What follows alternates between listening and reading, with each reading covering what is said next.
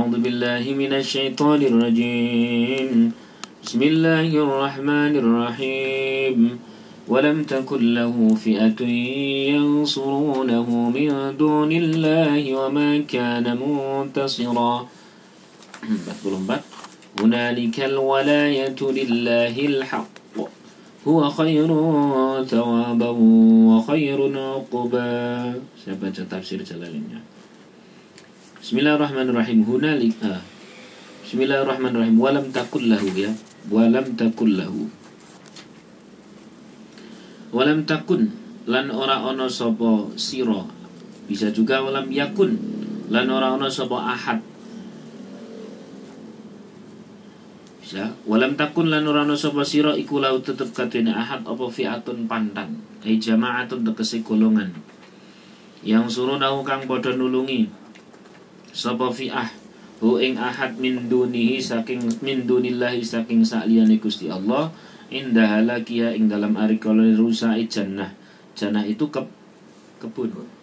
Wa lan ora ono keduwene ahad iku muntasiron kang aweh pitulung indah halakiha ing dalam ari kalane rusake jannah binafsi kelawan dene ahad hunalika ing dalam mengkono-mengkono kiamat ail kiamat ay yaumal kiamat tegese ing dalam dino kiamat. Al walayatu utawi pitulung. Bi fathil wawi utawi al wayah al walayah iku kena den waca fathah wawune. Ay nusratu tegese pitulung. Berarti al walayatu itu artinya pertolongan. Wa bi kasriha lan kena den waca kasrah al maliku tegese nguasani berarti bisa diwaca al walayatu artinya pertolongan. Al wilayatu artinya kekuasaan. Berarti besok nek jenengan maca surah kafi kok ana wong bilang hunalikal wilayatu monggo. Hunalikal walayatu monggo. Sama benarnya. Mong bisa sama salahnya nek orang ngerti. Wah aku bener. Wacane bener. Lah bener piye? Aku kurang ngerti lah. Berarti salah Iku lillahi tetep kagune Gusti Allah al haqqu kang hak kang hak kata-kata al haqqu bisa al haqqi juga bisa. Bir kelawan dan waca rafa berarti al haqqu sifatal wilayah atau sifatal walayah itu uh, sifat saking kata walayah. Berarti al walayatu lillahil haqqu. Wabil jari lan kloten waca sifatul jalalati sifatil lafat jalalah. Berarti lillahil haqqi. Karena hi lillahi berarti al haqqi huwa utai Gusti Allah iku khairun dat kang luweh apa nih tawaban ganjarane. Min thawabi ghairihi saking ganjarane liyane Gusti Allah. Laukana laman ana sapa ghair iku yusi yuthibu maringi ganjaran sapa ghair. Wa khairun lan iku luweh apik apane ukuban pungkasane. Bidhamil qafi kelawan den waca qaf uquban. Uquban. Wa sukuni halan sukuni qaf. Uqban. Ay aqibatun tegese pungkasan lil mukminina kadhe wong-wong kang padha iman. Wa nasabuhuma utawi nasabe thawaban lan uquban iku ala tamyizi dadi tarkib tamyiz. Dah. Dibaca. Dan tidak ada dapat bagi dia golongan pun sekelompok orang pun yang akan menolongnya selain Allah. Di waktu kebunnya binasa dan sekali-sekali ia tidak dapat membela dirinya tak mampu mempertahankannya sendiri sewaktu kebunnya binasa. Di sana kelak dari kiamat pertolongan itu hanya dari Allah yang hak. Dia adalah sebaik-baik pemberi pahala lebih baik daripada pahala selainnya seandainya ada yang dapat memberi pahala dan sebaik-baik pemberi balasan. Artinya balasan bagi orang-orang mukmin Ini adalah kelanjutan dari ayat sebelumnya bahwa kurtus kurtus yang kafir itu setelah kebunnya dihancurkan oleh Allah dengan barang-barang langit bisa itu petir bisa itu meteor bisa itu hujan. Itu alam dari yang penting musibah dari langit yang menghancur luluhkan seluruh kekayaan kurtus Nah, yang di sini bisa ini merupakan kisah nyata bisa ini merupakan kisah tamthil. Yang pasti hikmahnya yang kita ambil. Pada ayat 42 Kurtus mengatakan wa ya laitani lam usyrik bi rabbi ahada jane ya Allah saya ini tidak mensekutukan kepada engkau. Tidak mensekutukan engkau kepada satupun Tuhan yang lain kalau tahu seperti ini ya Allah dulu itu saya beriman kalau tahu seperti ini dulu ya Allah saya nak dinasihati sing gampang. Itu adalah pengandaian siapa? Kurtus. Nah, masuk ayat ke 43 walam takul fi'atu yang surunahu min dunillahi wa ma kana. Setelah semuanya telah usai bahwa hancur sudah itu hartanya Kurtus, orang yang diingatkan sama siapa namanya? saudaranya Yahuza agar dia itu jangan sampai sombong melihat hartanya itu jangan mengakuisisi tapi melihat harta keluarga anak pasukan karyawan itu harusnya uh, baca apa? Masya Allah la quwata illa billah. Itu ya. Mas kalau ngelihat anak, ngelihat istri, Masya Allah, la quwata illa billah. Semuanya itu kehendak Allah. Aku tidak bisa memiliki kekuatan apa-apa. Semuanya adalah milik Gusti Allah. Tiap kali melihat keluarga, rumah, mobil dan sebagainya, masya Allah, la quwata illa illa biar kita tidak dinilai sebagai orang yang kufur. Jangan seperti kurtus ini gonku, ini gonku, ini gonku, ini gonku. Nah kalau sudah ini gonku, ini gonku, maka di sana akan disisupi oleh setan mengakui sisi terhadap apa pun titipan Allah menjadi milik diri sendiri sehingga oleh Allah Subhanahu wa taala dihancurkan dan baru berandai. Ya laitani lam usyrik bi rabbi ada jadi biar aku iman kok yo. Tapi semuanya telah selesai. Nah, kisah ini adalah sebuah kisah tamsil atau kisah nyata berarti saat Kurtus ini sudah menjelang waktu matinya dia baru sadar. Lah kalau sudah seperti itu baru sadar kisahnya seperti Firaun yang jelas-jelas uh, Firaun itu kan tidak mau beriman. Barang wis tenggelam di mana? Mana? Waduk. Di sungai. Sungai ini apa mana? Laut, laut merah, merah. sungai ini. Laut merah. laut merah. Di laut merah baru dia mau beri beriman sama kasusnya Nah kalau sudah seperti itu walam takul lau fi'ati yang suruna. Tidak ada satupun yang dapat menolongnya. Kata fi'atun itu kalau dalam Qurtubi tidak ada satupun keluarga yang bisa menolongnya. Maka walaupun keluarga yang tiap hari kita temui, kita nafkahi, kita barengi, kita sayangi kalau sudah terjadi itu kiamat yang dimaksud baik kiamat kubro maupun kiamat sugro kiamatnya harta kiamatnya diri itu keluarga udah tidak bisa nolong. Fi'ah itu kalau dalam tafsir Qurtubi juga disebutkan di sana orang-orang yang setia. Ya mungkin karyawan-karyawan atau mungkin siapalah orang-orang yang setia sudah tidak bisa menolong. Walam takul lahu yang surunahu min dunillahi. Kecuali yang bisa nolong hanya siapa Allah. Wa muntasiro. Dan dirinya diri kurtus dan siapa saja yang tidak mau beriman dan siapa saja yang uh, mensekutukan Allah uh, kalau dalam bahasa uh, al-mizan itu begini. Ya artikan kurtus itu atau orang yang kala telah habis hartanya telah nyawa telah sampai di tenggorokan. Kurang lebih kata-kata yang dikatakan itu begini. Harusnya itu dulu saya tidak mengandalkan sebab-sebab lahiriah. Yang saya kira sebab-sebab lahiriah itu bisa memberi pengaruh. Apa itu sebab-sebab lahiriah? Dokter menyatakan kan sebab lahiriah harta menyelamatkan dari sakit. Padahal orang kalau sudah sakit mau berapa miliar saja tidak bisa.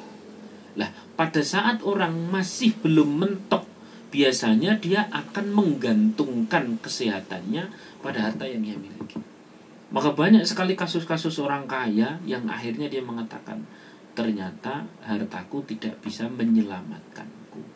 Ada sebagian berkata ternyata anakku tidak bisa menyelamatkanku. Biar dong aku ijek sehat, dia tak saya sekolahkan sampai Amerika, sampai Netherlands, sampai mana. Ternyata pada saat ibunya mau meninggal tidak bisa pada pulang. Jangankan menyelamatkan pulang aja tidak bisa. Nah itu namanya pada saat masih sehat kemarin mengandalkan sebab-sebab lahiriah. Sebab lahiriah itu sebab dohir. Ya harta anak karyawan. Karyawan ketika diri kita sudah sakit-sakitan terus kemudian menjelang meninggal ah, ternyata karyawan koke brodroli. Ya nah itu di bahasa dalam tafsir al-mizan. Kalau sudah seperti itu mau apa lagi? Sehingga memang benar-benar lanjutannya hunalikal walayatu lillahil haq. Ya kalau sudah seperti itu dalam kondisi seperti itu hunalika itu artinya pada kondisi seperti itu saat itu saat hancurnya segala sesuatu saat nafas sudah sudah di tenggorokan saat sudah mulai sakit-sakitan ya. Walayatulillahil haq. Gunalikal walayatulillahil haq. Hanya Allah lah yang dapat menolong kata walayah bisa di bisa dibaca walayah artinya adalah pertolongan. Bisa dibaca wilayah artinya kekuasaan. Kala itulah yang hanya kuasa itu hanya Allah.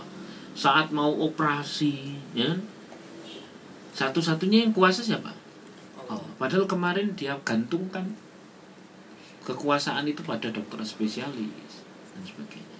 Anek wis mentok akhirnya baru. Kenapa tidak dari kemarin?